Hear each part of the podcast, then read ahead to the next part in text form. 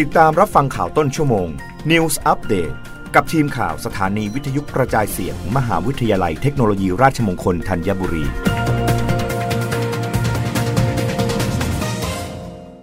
รับฟังข่าวต้นชั่วโมงโดยทีมข่าววิทยุราชมงคลธัญบุรีค่ะ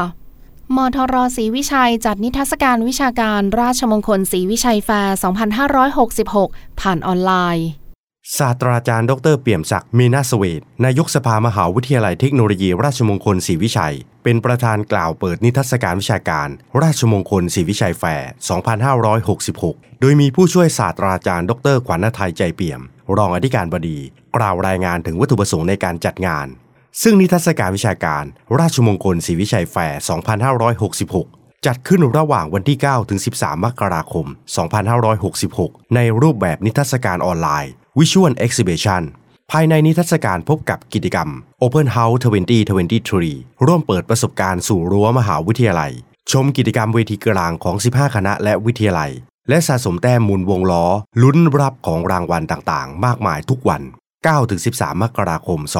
2566 ผ่านเว็บไซต์ c i v i j a y a f a i r rmutsv.ac.th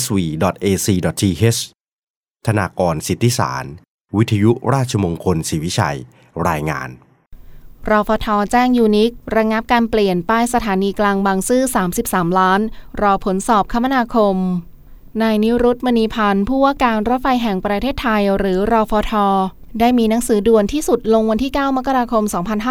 2566 ถึงกรรมการผู้จัดการบริษัท Unique Engineering and Construction จำกัดมหาชน เพื่อแจ้งให้ระงับการซื้อย้ายจัดหาและติดตั้งงานก่อสร้างปรับปรุงป้ายชื่อสถานีกลางบางซื่อ เป็นสถานีกลางกรุงเทพอภิวัตร และตราสัญลักษณ์ของรอฟทออกไปก่อน จากที่เคยได้ลงนามในสัญญาจ้างให้บริษัทเริ่มดำเนินการ ในวันที่ 3 มกราคม 2566เนื่องจากในสัญญาจ้างการก่อสร้างโครงการปรับปรุงป้ายชื่อสถานีกลางบางซื่อ เป็นสถานีกลางกรุงเทพอภิวัตรและตราสัญลักษณ์ของการรถไฟแห่งประเทศไทย หรือรอฟท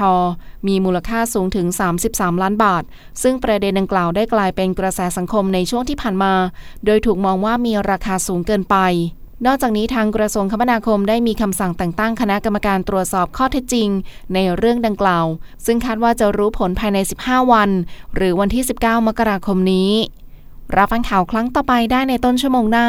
กับทีมข่าววิทยุราชมงคลธัญบุรีค่ะ รับฟังข่าวต้นชั่วโมง News Update ครั้งต่อไป กับทีมข่าวสถานีวิทยุกระจายเสียง มหาวิทยาลัยเทคโนโลยีราชมงคลธัญบุรี